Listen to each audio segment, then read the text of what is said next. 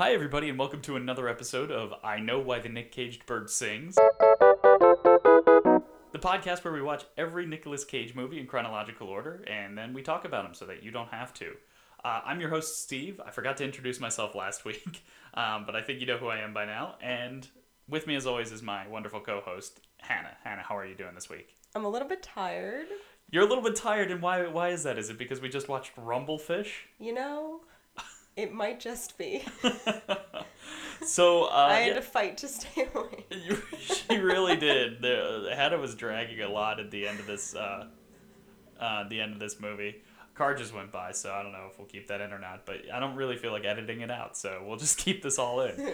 um, so yeah, we just watched Rumblefish. This is Nicolas Cage's fourth movie, and um, you know, like Hannah just said, and like I just said, she was. We were very tired coming out of the end of this movie. It's a very quiet, very moody film. Uh, So moody. it's so moody. It's so artsy. It's based on the book um, by what is her name? S. E. Hinton, who also wrote The Outsiders.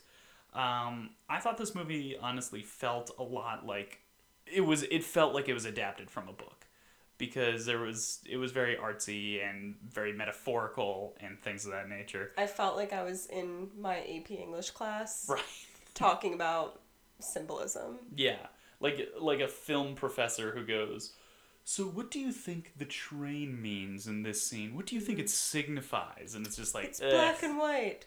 Do you think that reflects the mood? And it's like, yeah. yeah, right, right, yeah. So yeah, it is in black and white. We'll get into more of the specifics in a second of this movie, um, but just real briefly. Uh, the movie centers around this guy named Rusty James. Uh, it's played by Matt Dillon, and it's about his brother kind of coming back into town. His brother was the old gang leader um, uh, of a dying gang, and so everybody in the town, all the all of the gang members, kind of look up to uh, his brother, who's played by Mickey Rourke. And um, yeah, so Nicolas Cage in this movie is one of the friends of Matt Dillon's character, uh, Rusty James. And He plays uh, a friend. he plays a friend in a lot of a lot. movies. Yeah, yeah. I think Valley Girl so far. I mean, I would want him to be my friend. so- Of course, yeah. What was it from Best of Times? Look at his muscles. Wouldn't you want him to be your best friend too? Yeah. Yeah. So I just briefly looked this movie up on um, Rotten Tomatoes, and it got like a seventy percent, which is one of the lowest we've seen so far. Um, so yeah, I think it's because it might be trying to be too moody. Um, but yeah, so our first segment that we like to do here is kind of talk a little about where Nicolas Cage is at in his life. Maybe get a, a little article, uh, a little article up on uh, the movie, and just kind of get a little bit of behind the scenes information. So what do you got for us, Hannah? Okay. So we'll start with Nick. Yeah. So The Outsiders came out first. Okay. Or I believe that they were filming The Outsiders while Rumblefish was also being filmed. oh, so Matt Dillon was doing double duty because he was also in. It's The it's the same year, so they're both Oh, wow. 1983. Maybe they were filmed back to back or something. Both directed by Francis Ford Coppola, Hmm. and then both adaptations of novels by S.E. Hinton. Apparently, Nick auditioned for Rusty James. Of course he did. of course he did. It's his mo. He, he's like, no, no, no. I'm gonna go for the lead Yeah. every time. Well, it didn't work out for him. Honestly, though, like as opposed to being Brad in Fast Times at Ridgemont High, I think he would have been a good Rusty James. No. No. It would have been, like, not believable. Well, yeah. It would have been, I mean, but it would have made it more entertaining for us. yes. it would not have made the movie any better. Decidedly worse. I don't know. I think he would have done. Uh, so let me put it this way: I think he would have done better as Rusty James than he would have done as Brad. That's probably fair. Any other major uh, uh, behind the scenes things from from Rumblefish? Well, so Rumblefish was Matt Dillon's favorite book, apparently. Oh, really? Okay. So he told S.E. Hinton, Was it like I'll be in The Outsiders if you make me the star of Rumblefish?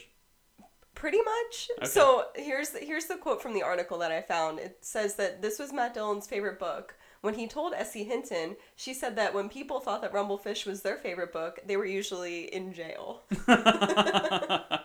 yeah, it's kind of got that feel. yeah. Yeah, I could see that. Um, I mean, nothing else really. Like, I, we can, yeah. we can, as things pop up in the movie, If you I'll yeah. throw a fact in. Okay. Yeah, um, you know, and it's kind of a result of this movie being pretty, pretty blah. You know, it is very artsy. It is in black and white, and we kind of learn why later on. But yeah, I think we can we can start going through the the the movie, and as always, we'll do the notable moments and the and the Nick Cage scenes. And um, this movie's great because it starts out with a Nicolas Cage scene. The very first scene has Nick Cage in it. Thank Our God. boy, thank God, finally. We don't have to sift through five minutes of, of nothing, of some Valley Girl talking on the radio or something was the opening scene of Valley Girl. It was so weird. I don't even remember. Uh, we didn't, I don't think we even mentioned it.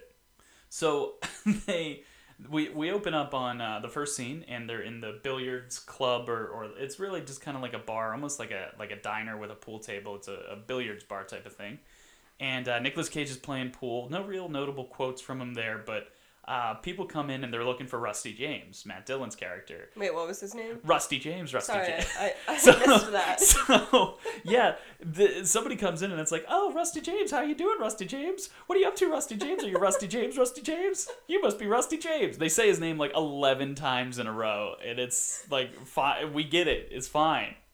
But um, yeah, so we see Matt Dillon, and, and there's a very young looking, very thin uh, Larry Fishburne, uh, Lawrence yeah, it Fishburne. Larry. Yeah, yeah. so he's got a pretty small role, but yeah, he's in this as well. We learn that uh, Nicolas Cage's character's name is Smokey, and there's a lot of symbolism throughout the movie with smoke as well.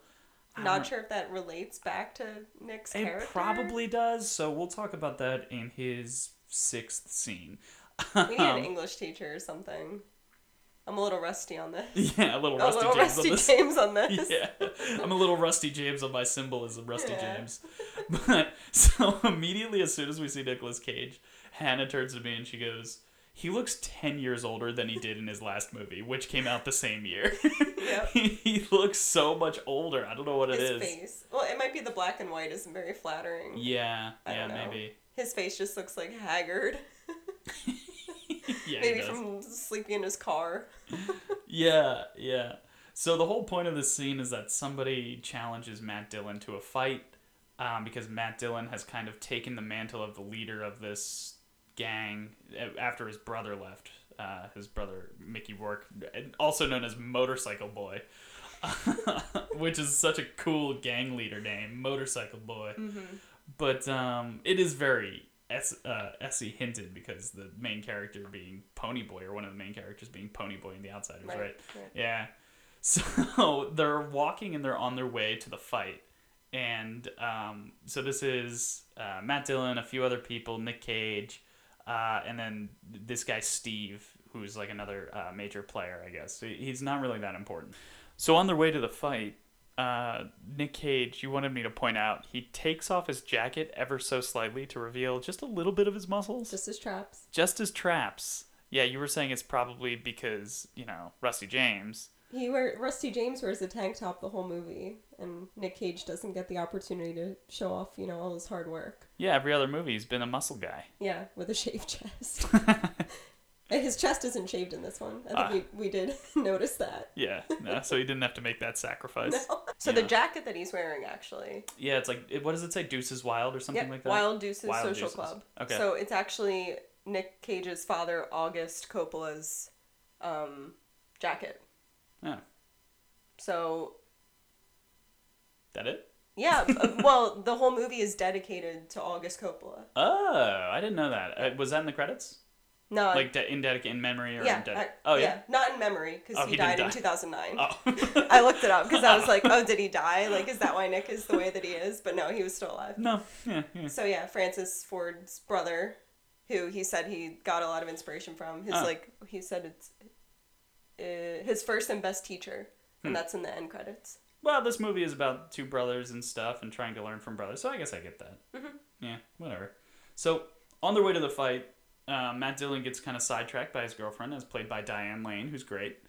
Um, so he's he's over at his girlfriend's house, and then we, uh, you know what I didn't mention was we get a real close up shot of Nick Cage's face A lot. in a lot, but particularly in that first scene in the, at the billiards club, um, where it's The like whole okay, so the filming of this movie is so artsy, so artsy. in general, but these specific scenes, like the focus is supposed to be on the person in the background who's talking, but the but the camera is focused on the person who's listening, Yeah. and it's like a fisheye kind of view. So it's Yeah. just like a real close up of Nick's stupid face. Right. So the focus of the camera is in the foreground on Right. Nick Cage's stupid face. Right. While the person in the, The background, background. is the one who is actually talking and is important Right. to the scene. Right. Not Nick. Right. So it's it's a weird artistic choice, but so you it's know, like, okay, Frankie, you really like your nephew, huh? yeah, it's like who are we to judge Francis Ford Coppola? But at the same time, it's like you know, It's like he's Come on. trying to get him his career started. yeah, I Let's guess. keep putting his face in. Yeah. that he gets I more love camera how- time. I love how you know that original story we told in the first episode was like, ah, I want to avoid nepotism, and it's like I feel like he really hasn't avoided nepotism Not this once. entire time. Not at all. Not at all. Not, like ah, the man. only thing is changing his name. yeah, yeah. So, but like, what role do you think he conceivably got that you know uh, isn't due to Valley nepotism? Girl. Because Mhm. she saw his headshot, she was like, "Who's Nick Cage? Nick I don't Cage, know. yeah. He looks the, the part. Let's bring him in." So yeah, he's like one for four on on no nepotism. Yeah. Oy. Anyway, so they're, uh, you know, he agrees to, uh, Matt Dillon agrees to fight this guy, but he gets sidetracked at his girlfriend's house. So the next time we see Nick Cage is Nick Cage is kind of checking his watch. They kind of cut to him. He's waiting for him to show up to the fight. You know, so they're at the fight, and Matt Dillon's about to leave his girlfriend's house to go to the fight. And you wanted me to write down uh, the quote that Diane Lane said Yeah. on the way out. She's like, I thought you weren't going to fight anymore. And he's like, I got to do this one fight. And she goes, You're you're better than cool. You're warm. I, I don't like that's such a lame line. So he might have said something along the lines that prompted that. I forget, but it was like, you know, I just want to be cool or something. Yeah, I think it was like fighting makes me cool. Fighting makes me cool. You're better than cool. You're warm. You're warm. Ugh. um, so yeah, so they get to the fight, and then there's this kind of guy who's crazed out on drugs, and and Nick Cage is really just in the background. And uh, Matt Dillon fights this guy, and then like every movie, this fight really escalates quickly. It's Um, a and Shark situation though, yeah. where I honestly thought they were gonna start dancing. They might as well. I mean, we know that there could very well be musical numbers that come out of nowhere. true. But yeah, it was almost like they were snapping. yeah, it really was like that because the, they the train comes by and then they were like the, they were like where's the rival gang? Yeah. And we were like I don't know, and then the train comes by and out they like just like pop out and they just Yeah. appear. yeah and the whole scene I, I thought this scene was actually pretty well shot i thought it was kind of cool but there was a lot of smoke It was exhausting to watch. yeah it and went have on to for like a while keep track. I don't know. Sometimes I have a hard time watching action movies in general and like trying to keep track of who's fighting who and like who just got stabbed because Right. things just move so quickly and there's like a lot of close-ups so that they don't have to do too much like putting Yeah. I guess a Yeah, like stunt double in choreography. or like choreography or whatever. So and then this is also in black and white and everything is smoky and it's loud because there's like a train coming the entire time. And it so was- I had a really hard time focusing during this scene. and it was filmed on cameras from the 1980s from the early 80s so it's like it's kind of great it's not as high quality as we're used to now I will say though, to follow characters sure, maybe the camera work wasn't as up to date. Mhm. The audio was some of the best audio I've ever heard in anything. yeah it was really It interesting was such a difference from Valley Girl. Oh my god.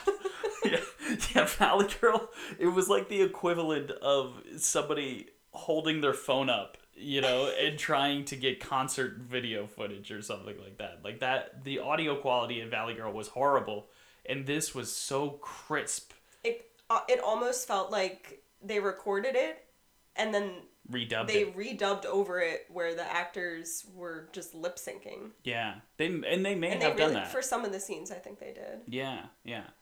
Um, yeah, it, it was really, really clean audio. Um, but you know, Except Mickey Rourke, yeah, Mickey which Rourke. we'll get into. Yeah, his whole character is that. There's uh, a fact about that. Oh, okay. Well, um, yeah. Well, let me see here. Well, we we see Mickey Rourke come up at the end of this scene.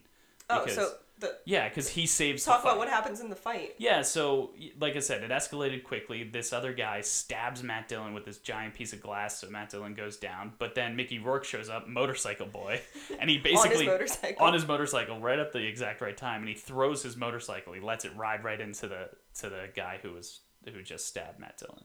So what and then you know they're like, oh, he's bleeding, he's gushing blood, so they got to take him out of there. Um, but yeah, so what what what were you gonna say about Mickey Rourke? So, the director decided to model the character's look after Albert Camus, Who's Albert Camus? like an existentialist. Oh, that's So dumb. it, it just makes m- so much more sense with like the whole movie. Like it's it's just trying to be so artsy. Yeah, and so we later learn about uh, Motorcycle Boy as a motorcycle goes by outside. Not sure if that gets picked up on the mic, but we later learn about uh, Motorcycle Boy that he is very hard of hearing and also colorblind. Um, and he's a very specific, rare type of colorblind where he can only see in black and white. So it's kind of like, oh, well, that's why the audio is so important. That's why the movie's in black and white um, because we're sort of seeing it through his perspective, sort of, even though the movie's from basically Matt Dillon's perspective, who's a different character. I don't know. So, it just pulled up a screen on her computer and had this very dramatic shot of Nicolas Cage. But anyway, so the next time we see Nicolas Cage, uh, so Matt Dillon's bleeding out and he's kind of going in and out of consciousness and he's having these somewhat dream sequences um, where he is either at work or he's at school and he sees Diane Lane like kind of undressing in work or school or something. He, you know, she's on top of a bookshelf or something. And this one might win Best Dressed for uh, Nicolas Cage, but he's sitting in the front of the classroom in the dream sequence, and he's sleeveless, and he's got this perfect feathered hair. I know best dressed. What is it? We'll get Is it later? Okay, all right. Maybe maybe I'll think of it later. Oh my god, I know what you're gonna say because it's the next scene.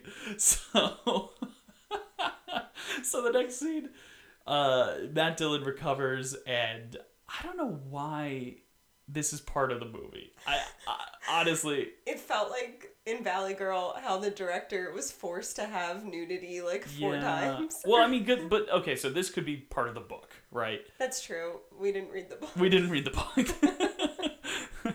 if you're coming here for a literary review, you've come to the wrong Oh, place. um, so the next scene is, you know, Matt Dillon's recovered or whatever. He's mostly recovered. And it's him and Smokey, Nick Cage, and a few of their other friends and some girls, and they break into a house For a party at for a lake. party at the at a lake house. Yeah. Lake house. They break into this lake house, and It was Nick's idea apparently. it was Nick's idea. they were he's like, Smokey, you have the best ideas. And he's like, I know. I know. and so they break in, and then people start like you know dancing and grinding, and then you're like, oh wow, that woman's like naked, and then you're like, oh, there's Nick Cage. He's like with a naked woman. And four other naked women and two an other orgy. naked men, It and it was an an orgy. orgy. It was like an orgy on a bunk bed. We saw Nick Cage's bare ass. Yeah, they cut away to Matt His Dillon. and 19 year old bare ass. They cut away- 18 year old or however old he was. they cut away to Matt Dillon and they cut back to Nick Cage and Nick Cage like rolls off the bed and you see you see Nick Cage's full butt. You almost see his butthole. You, I'm pretty sure you see his. If you pause at any moment, If you you, go- saw his butthole. if you go and frame by frame. that, my friends, is the best dressed award for Nick birthday Cage. suit, best dressed. oh man, uh, that was a that was, that was out of nowhere. It came out of the blue. It made no sense. It had nothing to do with the plot. No, no, Although it, it, it kind it of cr- does. well, it created a fight between yeah. uh, Rusty James and Diane Lane. Yes, yeah. So that's kind of what happens next is that uh, Rusty James goes over to Diane Lane and he's like, "Hey, baby, what's up?" And she's like, "I heard about what happened at the lake house." And what we found, what we saw in this scene too, was that I, I turned to Hannah and I'm like, "Is this town on fire?" Because again, there's a ton of smoke. So I think what I think Francis Ford Coppola told his production assistants get every smoke machine in the Los Angeles region and bring it on set for this. every smoke, every fog machine this side Yeah, of the Mississippi, you bring it over here, and we're gonna smother this town. Nobody's gonna be able to breathe for days. You could tell where the fog was coming out of. Yeah, you could almost see the machines. But In every scene. yeah, yeah, So we think that the symbolism here is that every time he has, every time Rusty James Yeah. has a conflict or is in a fight, smoke appears. yeah. And that's why we're like, well, his friend's name is Smokey, so could that correlate? Or are we just thinking way too into this? I feel like I'm in English class.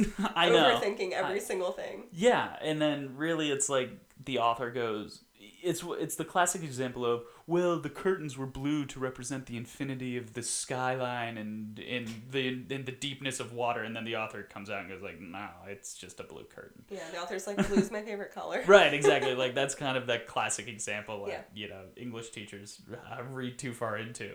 Um, so I also made a note at this point where I was like, everybody in this movie is always sweaty. Everybody's just glistening with sweat at all times. I don't know. This may have been where I started nodding off. Yeah, it might have been. But so anyway, Matt Dillon, he's upset that his girlfriend broke up with him, and uh, he's kind of pumped about his brother being in town. His his brother tells him like, uh, I, I drove up the coast or whatever to California, and uh, I found our mom. And he was like, Why didn't you tell me you found our mom? And he's just kind of uh, like a little pissed that he's living in his brother's shadow. So he gets really drunk. Him and his buddy Steve get really drunk, and they take the back alley home, and he gets clobbered in the head with. Uh, uh, Yeah, they get a jumped. tire iron, yeah. And uh, of course, who's there to save him again? But Motorcycle Boy saves him again. the motorcycle. the Motorcycle Boy.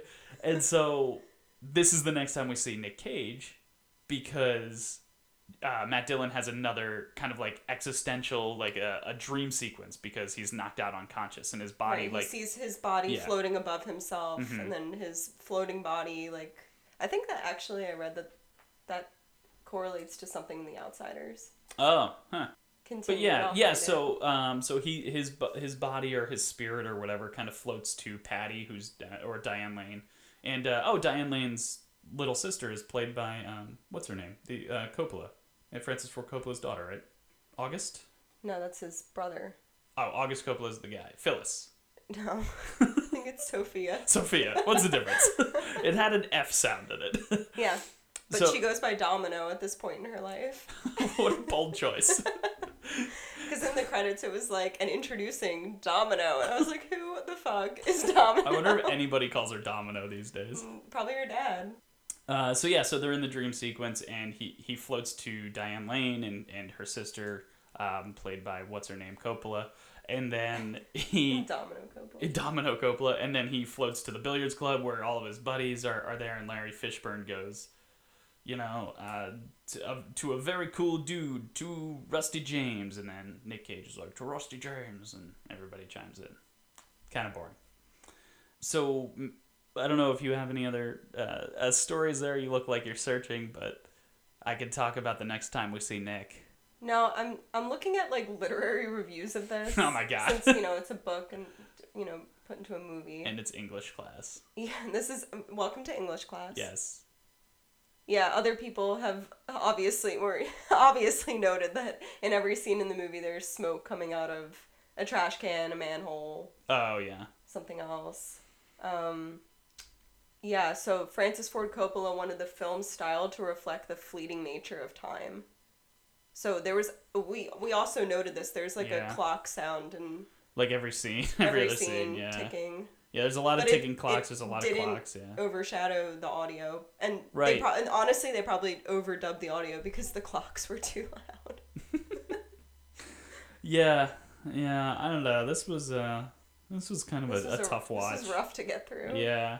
Matt Dillon recovers from his second major injury where he's hit in the head and he's, he's bleeding uh, he's bleeding out and he uh, uh, he goes back to the billiards hall and he's he's kind of he's really hurt so he can like hardly walk and Diane Lane comes in and he's like hey baby looking for me and she's like no I'm looking for him and who is it but Nick Cage Smoky. wearing his wild deuces Smokey gets the girl With his feathered hair. Oh, it was so feathered, especially in this scene. It was up there. It was that real Hollywood hair in Yeah, this they teased that shit. oh, they really teased it. That that was like thirty cans of hairspray before they knew what it did to the environment. but um, yeah, so he gives Diane Lane a locket or something that's got a picture of him in it, and he's like, "Yeah, that's me when I was five. I was even good looking back then." Plays the same character. Yeah, yeah, yeah. This kind of arrogant prick. But um, so Matt Dillon and him, Matt Dillon's like, "Come outside. I want to talk to you." And Nick's like, "You're gonna want to fight me, so I'm going to kick your ass because he can hardly walk." But they they do end up just talking, and it was very boring, especially for a Nick Cage fan, as we are. Yeah. Um, they just talk, and, and we find out that, you know, it was Smokey's idea to go to the lake house and get the orgy going because he was really after Diane Lane. He wanted Diane Lane to break up with Matt Dillon. Yeah. So, I have a, I have a theory. Yeah. Which I'll share when we're done explaining Okay. the plot of the movie as to why Nick Cage's acting choices are so boring in this. mm, okay. Um, yeah, so he planned the orgy. He's got the Hollywood hair. He does take a second to look at himself in the mirror. um, there's like the, the mirrored glass at the front of the shop. He's like looking at himself, kind of pointing at himself and fixing his hair. I think he like winks too or something. Yeah, I think he does wink, and then uh, as he's walking back into the to the billiards uh, restaurant, the shop, whatever it is, he there's two little kids like playing dice, and he goes, "Here, boys," and he throws them some coins, and then um, yeah. So what even happens next? Uh, Matt Dillon meets back up with Motorcycle Boy. Motorcycle boy goes to the pet store and finds Yeah, he's like, some- "Meet me at the mo- meet me at the pet store," and then they start pointing at betta fish, which they call rumble fish. Right. And the betta fish are the only thing that's in color in this entire movie. Can he see them that they're in color? No, because he makes a comment. He's like, "Oh, I wish I could see the color," and Matt Dillon's like, "The colors are so cool." Does no one understand what color blindness is? yeah I'm. Th- I could be wrong, but I'm pretty sure that there are very, very rare forms of color blindness that are monochromatic. So you're like a dog? Right. Yeah, but it's very ra- like a typical color blindness, and even Steve, like the smart character in this movie, he's like. Hey man, I thought colorblind was like that you just can't tell Like between red, red, and brown. Yeah. yeah. So So. this guy's deaf and he mumbles. They nicknamed the movie Mumblefish apparently because Mickey Rourke. You can't understand a word that it's, Very so quiet. it's so quiet. Okay, this is Hannah in editing. So what we're about to talk about literally uh, very ironically happened as we're talking about just just listen here quick side note about you know audio quality uh, if you're listening thanks for sticking with us after that first episode so apologies for that uh, horrible audio quality. And i don't know if you've also noticed this but there are moments in some of our other episodes of this podcast like this one. where it sounds like the audio changes and we've got this weird audio glitch that's been happening. So we're trying to figure out some kinks still. Uh, but if you do notice anything like that uh, you know don't worry about it. It's fine. I'm worried about it.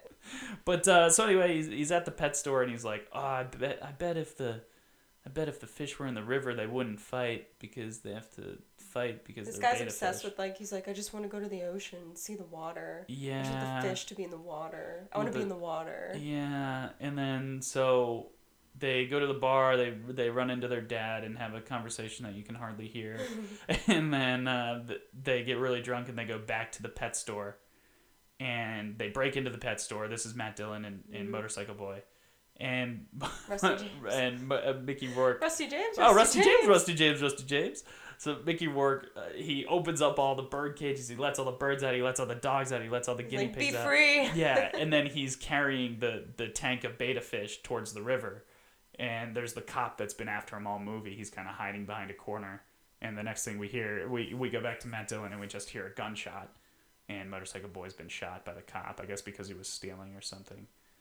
And and this cop has had it out for him the whole movie so yeah, and then uh, uh, Rusty James, Rusty James throws the fish in the river, and then we see Nick and Diane Lane. They're like, comforting each other you know, like, what happened? Diane's like, what happened over here? Maybe Rusty James, Rusty James was here, and Nick Cage is like, I had nothing to do with this. And then Matt Dillon takes the motorcycle and he drives to the ocean because he's never seen the ocean.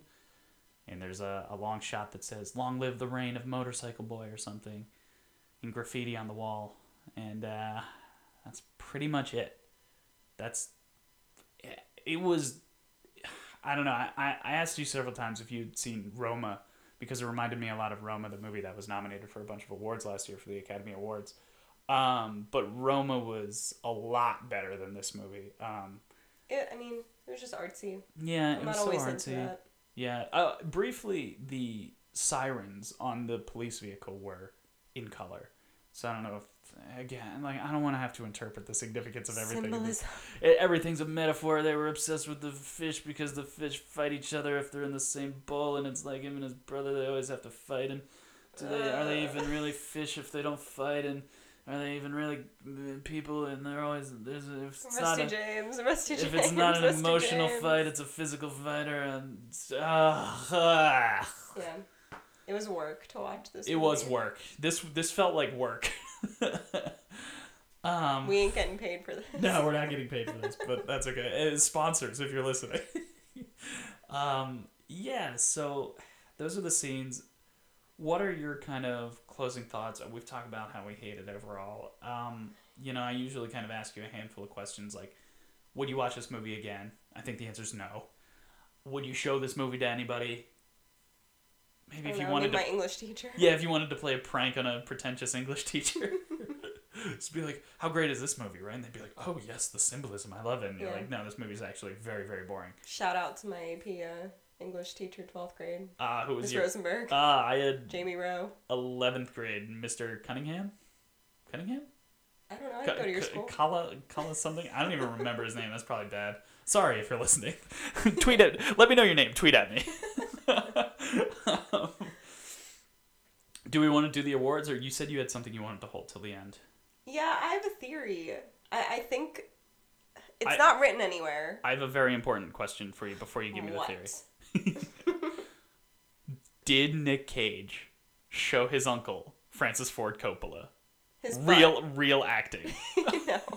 And no, and that okay. So this is this is part of my theory. oh, okay. I beat you to it. I'm sorry. Yeah. So in the previous few movies, Mm-hmm. we've heard that Nick Cage had issues on set or he was fired from set for being too weird. Yeah. So I think I think right before this movie was filmed, or maybe like maybe Nick Cage had weird improvisations in the first scene that they filmed of him or something. I think he got a stern talking to from his uncle. Mm, Where his uncle was like, "This is dedicated to your father. You will not disrespect me. wow. Yeah, maybe. You will not show me great acting." so I, I don't know, like he was just he had a very blah performance. yeah, it was really All boring. of his lines were said with like no gusto. None of that nouveau shamanic. It really lacked nouveau shamanic. It lacked in the nouveau shamanic. yeah. Yeah, that's kind of a shame. I mean, but that's kind of it. We can Yeah, do some that's it. awards. Sure. Best Nick Cage scene. I think the one where he is with Diane Lane.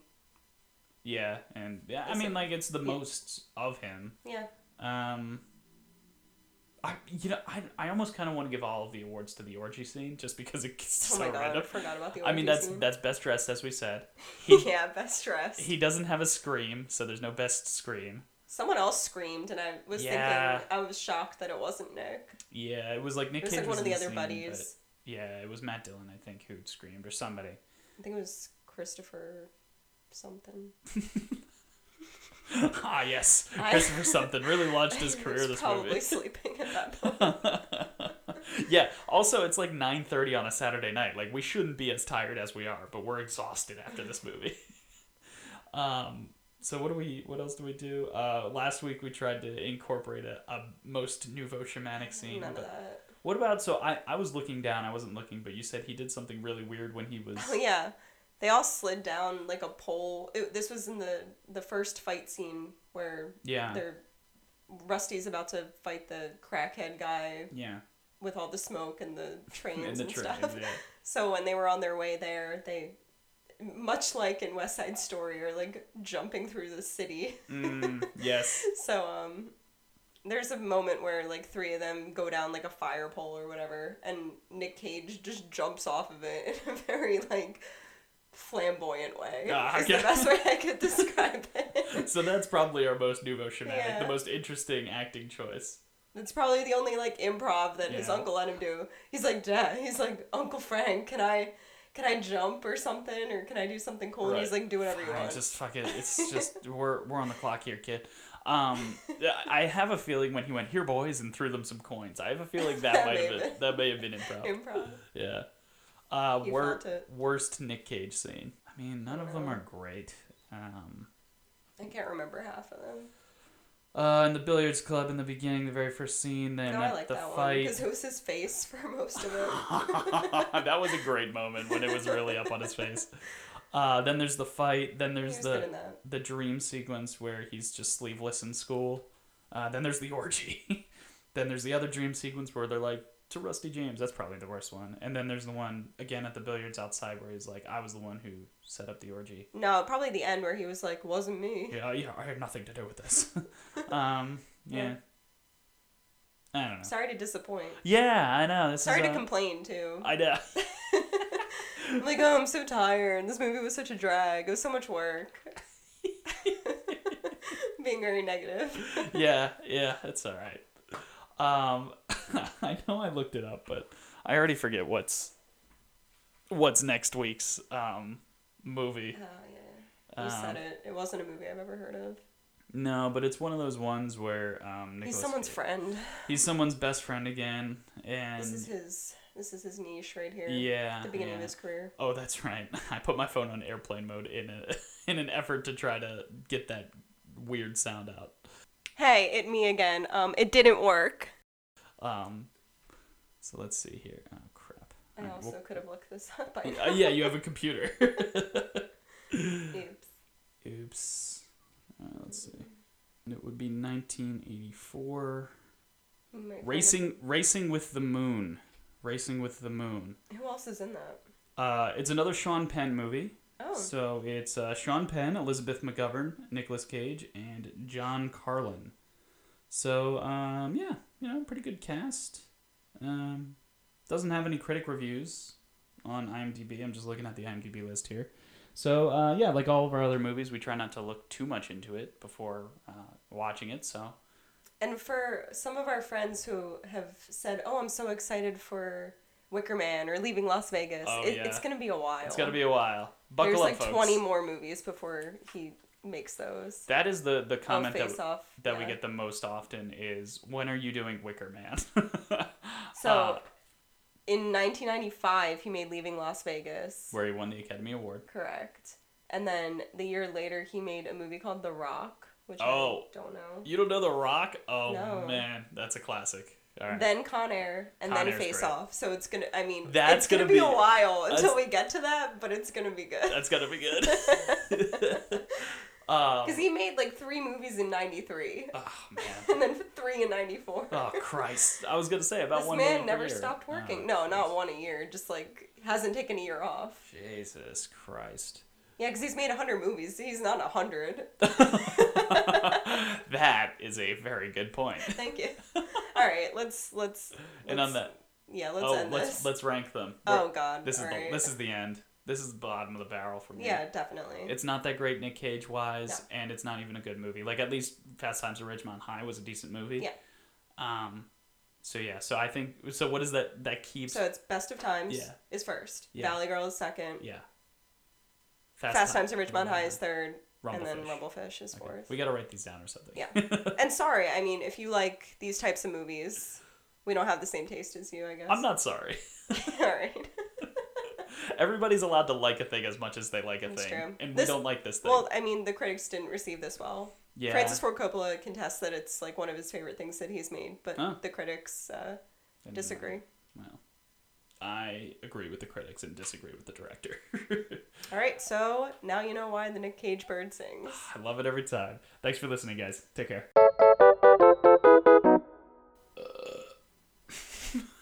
we'll cut that part out. No, we're leaving that we'll, in. we'll keep it in. We'll keep it That'll be at the end.